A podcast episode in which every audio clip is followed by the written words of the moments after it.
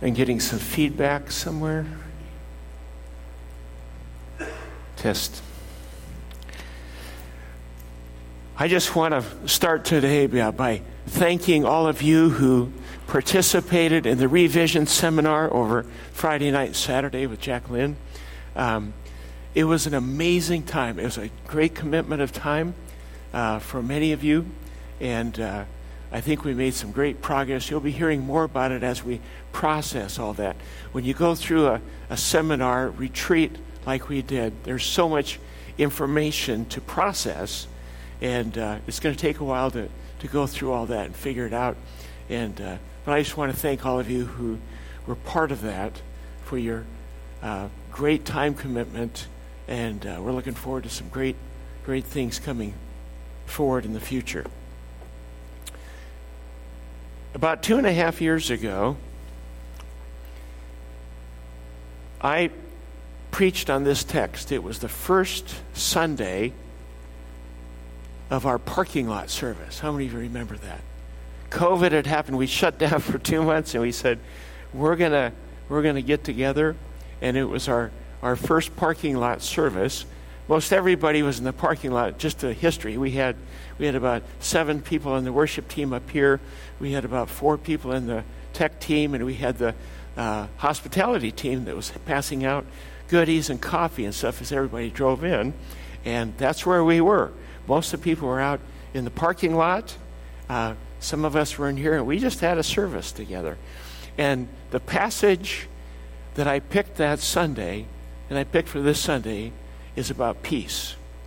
Because we then and even now, we have so much going on, and we tend to look at all the circumstances. And I wanted to, for me, as much as you, to look at this passage again today, just to remind us where our eyes and where our confidence is, where it ought to be. So, so today we're going to look at got peace. Now, we had some mix up on the notes, so uh, we may not have all the notes up there, but uh, you have, have the ability to fill in the blanks on your program. So if you want to follow along that way, um, that'll work as well. So um, let's go. If I were to ask you this morning, how many of you want peace? Anybody? Got peace. I'm, I'm sure every one of us would say, I want peace. I haven't had it for a long time. It's like, where did this peace go that we used to have? Especially in the middle of, of the turmoil today. We want peace of mind. We want peace in our homes. We want peace with our children and peace with our spouse. We desire peace at work. We want to have peace in our neighborhoods. We want peace in our, with our circumstances. And all of us, as we look at, around, we would love to have world peace. Looks like that's very elusive today. But how many of us have peace? There are a lot of things that rob us of peace. Personally, it, it can be inner conflict or, or fear. It can be disagreements in relationships. It can be conflict in our homes. It can be a conflict at your place of employment or work. Maybe you have a problem with your neighbor. They have noise at parties or barking dog or something like that. Who knows?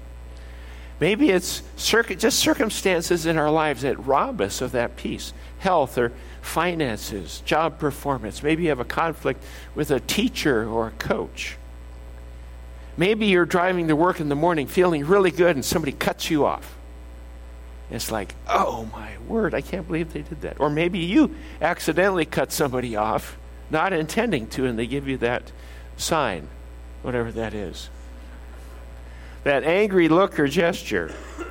Or maybe you're driving and you, you get confused in that roundabout. It's, it's so funny when I come to those roundabouts now. If people aren't used to that, it's like you go, no, you go, no, I'll go. And somebody behind goes, honks, let's get going. You know, it's just, it, it robs you of peace, those roundabouts. I hope we all eventually learn how to navigate roundabouts. Sometimes it takes forever to go through the grocery line and we get impatient, lose our peace. Maybe there's a, a bad news report and it robs us of our peace. We can go on and on. We can go on and on about the many, many things that rob us of our sense and feeling of peace. Got peace. Well, as followers of Jesus Christ, we are supposed to have peace. Okay? It's supposed to be how we live, it's supposed to be part of who we are. And not just the peace in the sense of being left alone. Some people say, My peaceful day is nobody bothers me, I'm left alone, and that's called peace. Well, usually parents of young children have that feeling. But peace is more than just being left alone. Peace is is been defined as wholeness in every direction. Every direction I mean external as well as internal. Peace with God, peace with human ma- human beings. There's wholeness in that relationship. It's in order and it's whole. That's what peace is. It's inner, it's outer, it's with self, it's people and circumstances. How does that come about? We're going to look at four things that, that we, four keys to peace today. Four, four keys to peace. These aren't the only keys, but they're the ones that the Apostle Paul gives us in the book of Philippians. Book of Philippians. Philippians 4, 4 through 8. Very familiar passage with many of us, but it's very hard to live within the context of this. So I'm going to turn and read Philippians 4. It's on page 953 if you're looking for it in the Bible right in the rack in front of you. And Philippians, the fourth chapter, starting with verse 4. Rejoice in the Lord always. I will say it again. Rejoice. Let your gentleness be evident to all. The Lord is near. Do not be anxious about anything, but in everything, by prayer and petition, with thanksgiving, present your requests to God. And the peace of God, which transcends all understanding, will guard your hearts and your minds in Christ Jesus. Finally, brothers, whatever is true, whatever is noble, whatever is right, whatever is pure, whatever is lovely, whatever is admirable, if anything is excellent or praiseworthy, think about these things. The first thing that Paul says to us, first key to peace is rejoice always. Rejoice always. Rejoice in the Lord always. I will again say it, rejoice. It's so important that he says it twice. Okay? When when Paul says something twice back to back, must be important. He said, rejoice always. He doesn't say, don't worry, be happy, like the pop song says. You know, we think just don't worry, be happy. Um, happiness comes from the word happenstance, and that has to do with circumstances. And we are always going to have circumstances that don't bring peace. So it doesn't have anything to do with happenstance or circumstances. Happiness depends on circumstances, externals. Contrast that with the word joy, which the word rejoice comes from. Joy is internal. Joy does not depend on circumstances.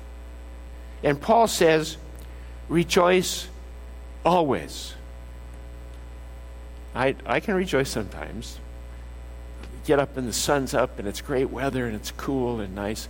I can rejoice, but when it's bad, you know. No, he says rejoice always, no matter what. No matter what. And the, the grammatical structure makes this a command. I, I don't like commands. You're, if you're like me, you don't like to be commanded or told you have to do something. This is a grammatical structure is a command. It's not a suggestion, it's just not an idea. It's a command. It's a command. Rejoice always. He says, this is what the Word of God is telling us to do. Rejoice always. Now, there are some qualifiers. Like all commands, it has a qualifier. The, the first one is rejoice always in the Lord, in the Lord. This shows that this joy is dependent on faith in Jesus Christ. It's dependent on our relationship with Jesus Christ. It's internal, it's not external. It's empowered by the Holy Spirit. In other words, it's not something that we can just work up and get up in the morning and say, I'm going to force myself to rejoice. No, it's something that the Holy Spirit, the living God who dwells inside each believer, it's something that the Holy Spirit does in and through us. And without that, it's impossible. We have to say, it's the Holy Spirit that carries this out inside of us. But it's a decision we make. It's a, it's a conscious act to rejoice and to have joy. It's something we decide. I choose joy. That's what he says. In the Lord. The second qualifier is always. That gets to me. Rejoice always. There's a, a, a command of constant rejoicing in all circumstances, good and bad. And recall that when Paul wrote these, these words, he was in prison. Okay? He was in prison. And the prisons weren't like most prisons or jails that we have today. It wasn't this pleasant environment. It wasn't a minimum security prison because he wasn't a great physical risk. This was a pretty bad place to be, in prison. He didn't know from one day to the next if he was going to live or die. He had thought of all the possibilities, everything and anything that could happen to him, and he says, Still I say, rejoice. Still I say, rejoice. How hard is it to rejoice in everything? How hard is it? It's really hard. And why would I do that? James 1 2 to 4 says this says, Consider it pure joy. There's that word again. Consider it pure joy, my brothers, whenever you face trials of many kinds, because you know that the testing of your faith develops perseverance. I don't want perseverance.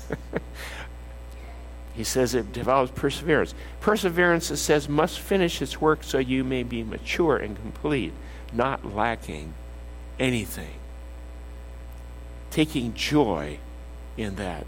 When we rejoice in all circumstances, we're acting out a basic fundamental fact that we trust God. We trust God so much that we find joy no matter what the circumstance because we have that relationship with Him. Rejoice in all things. And as long as I'm with Jesus, I can rejoice no matter what. So he says, rejoice always. Second key to peace is Never worry. Oh, great. That's, that's what I wanted to hear. Never worry. You know, you cannot turn a, a, a news site on, you can't watch a news site on television, you can't do anything without coming up with something to worry about. And he says, never worry. He says, do not be anxious about anything. Anything. It's enough to have to rejoice constantly, and now I don't get to worry? that's the question. What will I do in my spare time? That's, that's the question. God gives us children and grandchildren. Why? So we can worry? No, it's so we can pray. But, but I know people, it's just, there's just something about our offspring that brings worry. You know, they're just family, friends, whatever so many things to worry about. Now, I've always heard it was good to worry because 99% of things you worry about never happen. So go ahead and worry, it'll never happen. That's probably not true. But Paul says, do not worry about anything, or he says, stop worrying, which meant these people, these great Christian people in the Philippian church, were worrying, okay? So if you've been worrying, you're in good company. We've all been in the same. But it's another command. Worry is the attempt to carry the burden of the future by yourself. Let me say that again. Worry is the attempt to carry the burden of the future by yourself. It's up to me. It's up to me. And that causes anxiety. Worry is the opposite of faith, it's unbelief. And unbelief literally is a serious sin because it questions God's love and his sovereignty. I'm going to worry because God, I know you're supposed to be in control, but I, I'm, I'm not quite sure. Okay? Now that's normal. So if you're in that category, it's it's common to all of us. It's common to all of us. Carrying the future. Hudson Taylor says this. He said, Give it all to God, and you have nothing left to worry about. Give it all to God, and you have nothing left to worry about. Okay, so if we surrender everything, then it's, it, it's in God's hands. I know, easier said than done. It's hard, it's tough. Now, Paul is not making light of our cares and concerns, but he knows that God is greater than our troubles and fears. That's why in Matthew 6:25 Jesus said very plainly, he said, "Therefore I tell you, do not worry about your life, what you will eat or drink, or about your body, what you will wear. Is not life more important than food, and the body more important than clothes?" And Jesus meant to address all phases or cares of our life when he said, Don't worry.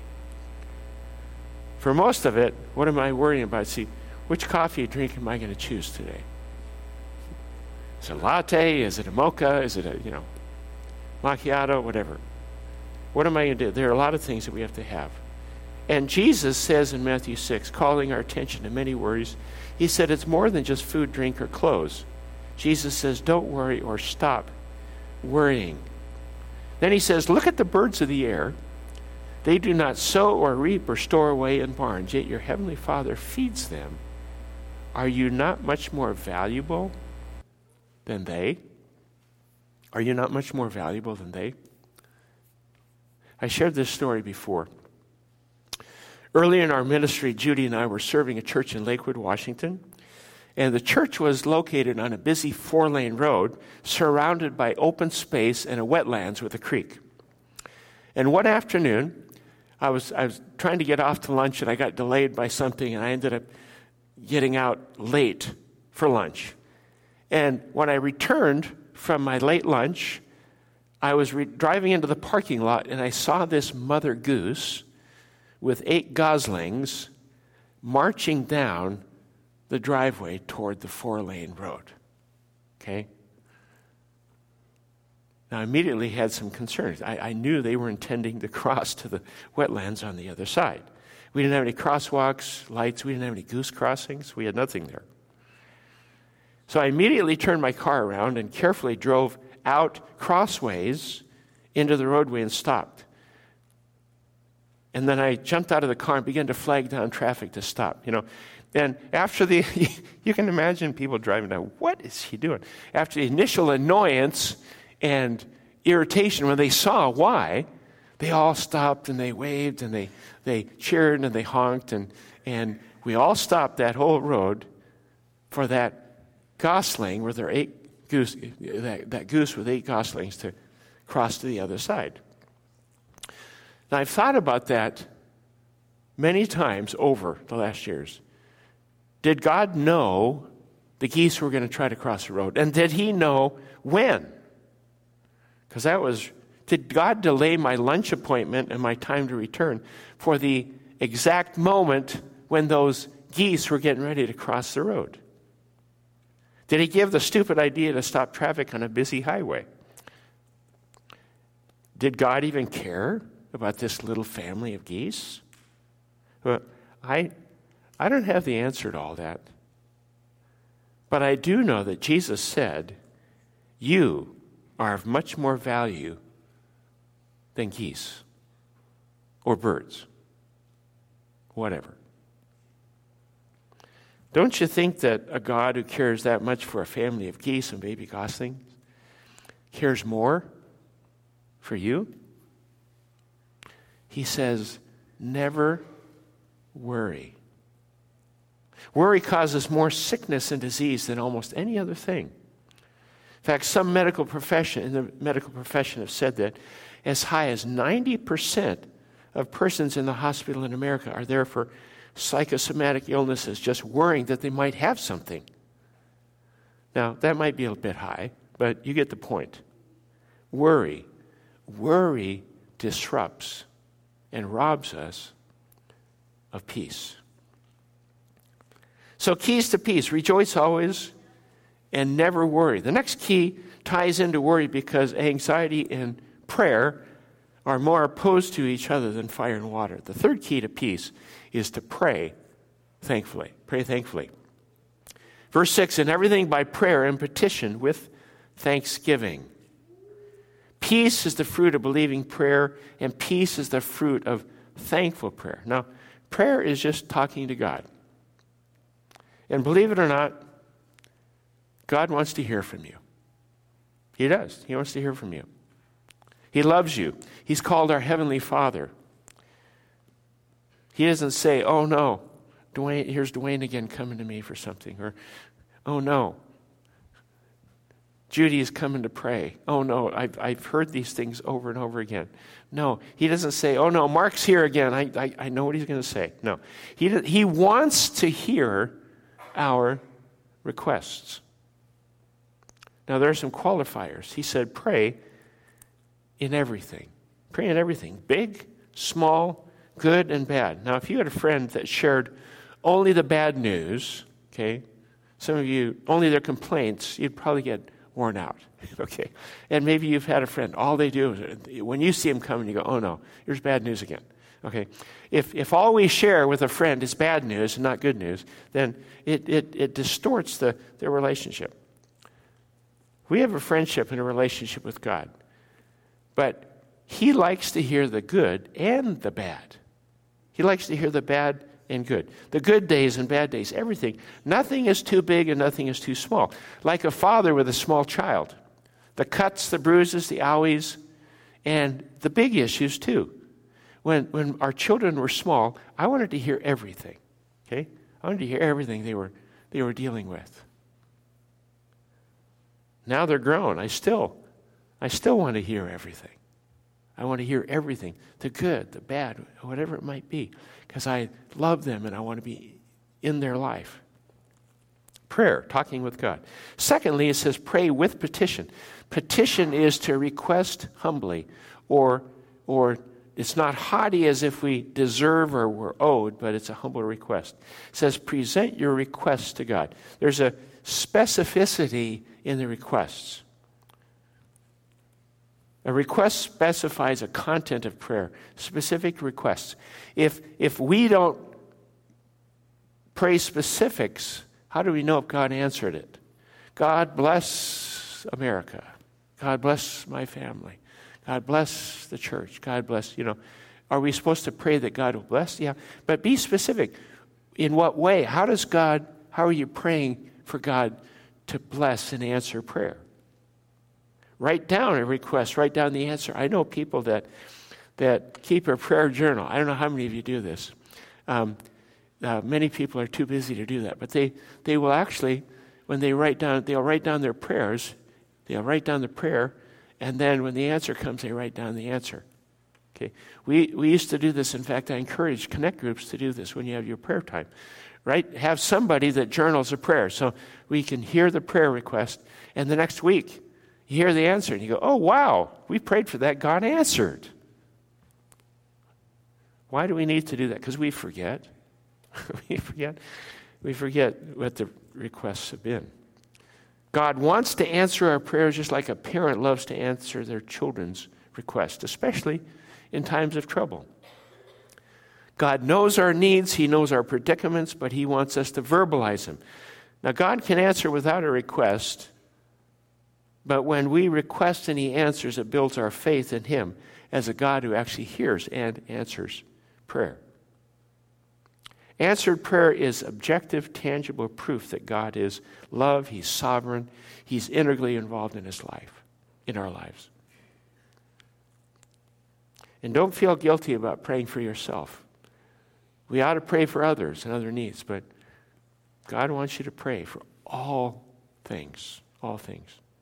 Now, there's a modifier in this verse too. These are all grammatical things. It says, with thanksgiving. With thanksgiving. We're admonished to begin prayer by praising and thanking God for the fact of this situation. And when we praise Him and thank Him, we acknowledge that He's Almighty God. With thanksgiving. When we start this way, our fear and anxiety begins to go away and peace will come. Mark 11, 22 to 24 says, Have faith in God. Jesus said, I tell you the truth, if someone says to this mountain, Go throw yourself into the sea, and does not doubt in his heart, but believes that he will, what he says will happen, it will be done for him. Therefore, I tell you, whatever you ask for in prayer, believe that you've received it, and it will be yours. Thanksgiving says, I trust you, God. Hebrews 11:6, very well-known passage. Without faith it is impossible to please God because anyone who comes to him must believe that he exists and that he rewards those who earnestly seek him. Thanksgiving. Believing that God is, he's, a, he's greater than the problems, he, he's a rewarder of those who seek him earnestly. Thanksgiving is an important accompaniment to prayer. It's a way to recall God's goodness and mercy in the past and present. And it keeps us from the pitfalls of ungratefulness. Ungratefulness. Ungratefulness is one of those things that permeates our culture. Thanks in everything implies gratitude. So the first three keys to peace are rejoice always, never worry, and pray thankfully if that's not challenging enough, all those, those three things.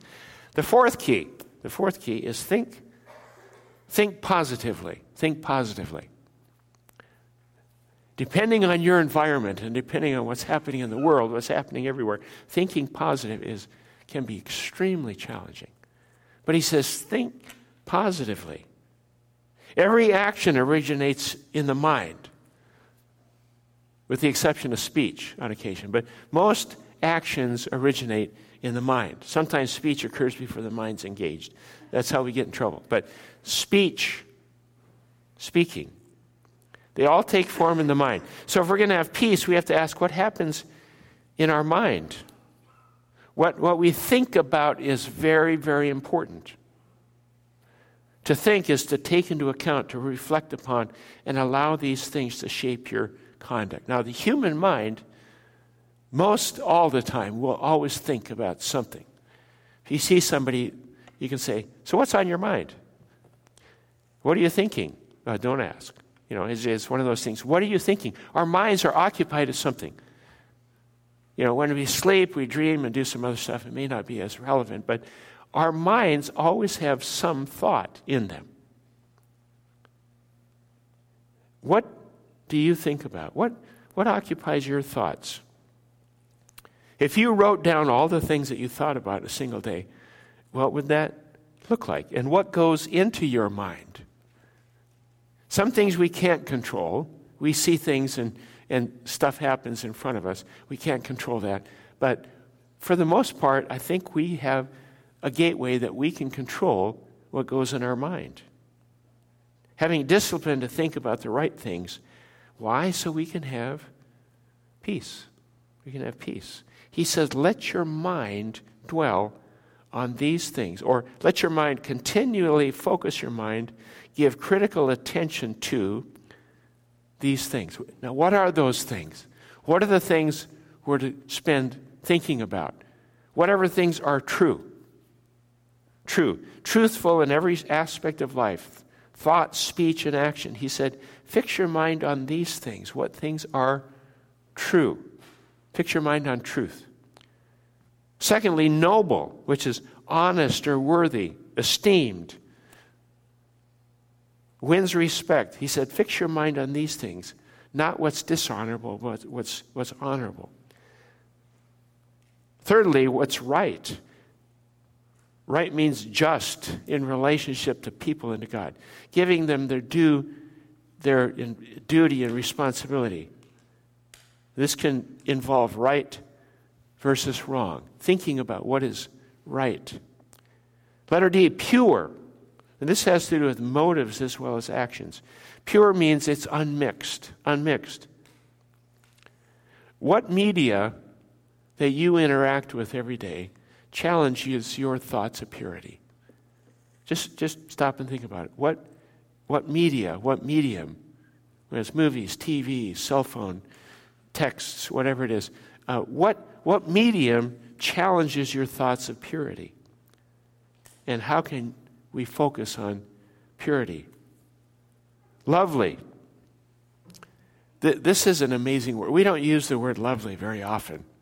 It's, it's kind of thought of as as an old English term, lovely. But you know what it means? It means that which calls forth love. That which calls forth love. A lovely person, they're loving.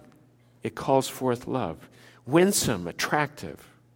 He said, make yourself attractive, not physically, but in love. says, set your mind on things that elicit admiration and, re, and, and, and respect and affection, not on things that elicit bitterness and hostility. And then, admirable, those things of good report, gracious, good reputation, well spoken of. All of those things. Now, I don't know about you, but I read news reports and I do all, you know, that there's very little of any of this in there. The question is how, and, and this is a challenge, how can you stay in touch with what's happening and then still think on the good things, the pure and the lovely things? Can you do that? By the power of the Holy Spirit, He can filter those things. We need to stay in touch with what's going on in our world and our culture. But there's a, there's a line we've got to be careful we don't cross and let that overtake and inundate because when that happens, we lose our peace. We lose our peace. And everything in the media today is designed to attack truth, righteousness, purity, peace. God has given us the power to counter that by His Holy Spirit. It's impossible. Absolutely. That's why Jesus is inside us to do that for us. That's why. He said, If anything is excellent and praiseworthy, and there are, think about these things. Whatever is deemed worthy of praise, or if anything deserves your praise, think on these things. And remember, action is preceded by thought, what we think we will do. And then Paul says in verse 9, practice these things. Put them into practice. And the results, of course, the results will be peace. So rejoice always, never worry, pray thankfully, think positively. And verse 7 says, And the peace of God, which transcends all understanding, will guard your hearts and minds in Christ Jesus. Peace of God. Not peace with God, peace of God. Do you think do you think God ever worries? Do you think He has peace at all times? I can't imagine God worried about anything. He's in control of everything. He's concerned, but he, He's not worried about anything. He has ultimate peace. He said, The peace of God, the peace that God has, is yours. That's the peace that you can have peace that God Himself has. And it says it transcends understanding. Yeah, people can see us in circumstances that are totally out of control, and they say, How in the world can you be at peace? How can you be at peace? It transcends understanding, it surpasses comprehension, it rises above every mind or human comprehension. God's peace is able to produce exceedingly better results than human planning or thought in removing anxiety. It's the peace of God. It's supernatural. Therefore, it is incomprehensible by human thought. There have been times in my life I've said, I have peace, and I shouldn't. But it's the peace of God beyond understanding. And the third phrase, the peace of God beyond our ability to understand, will guard your hearts and minds. To guard means protect. Now, there's a, there's a word picture here. I want you to think about it when it talks about guarding our minds, it's, it's a picture of a, of, a, of a military detachment standing guard over a city to protect it from attack. So it'd be like having a whole bunch of troops up there protecting our city or our town or our, or our community from being attacked. It guards, it's a detachment. It says it will guard your hearts and minds. Our hearts and minds are the seat of our emotions. And God's peace is the actual defense against attack. That's what defends us against attack. It'll protect us from that. And the final phrase is in Christ Jesus. This protection, God's peace, is reserved for those who are in Jesus. If you're in relationship with Jesus, in obedience to his authority, in sub- submission to his will, this peace is yours. It belongs to you. It's, it's what God has offered and will give to each and every one of us. No matter what those circumstances, He'll give that peace to guard our hearts and minds in Christ Jesus. Isaiah 26 3 says, The steadfast of mind you will keep in perfect peace because he trusts in you. In John 14 27, Peace I leave with you, Jesus said. My peace I give you. I do not give you as the world gives. Do not let your hearts be troubled, and do not be afraid. Do not be afraid. I don't have to tell anybody today that we're living in troubled times. The political and economic chaos, uncertainty, but let me tell you something. God's people have always lived in tough times. God's people have always lived in tough times. But we're li- called to live a quality of life that includes peace, living it out.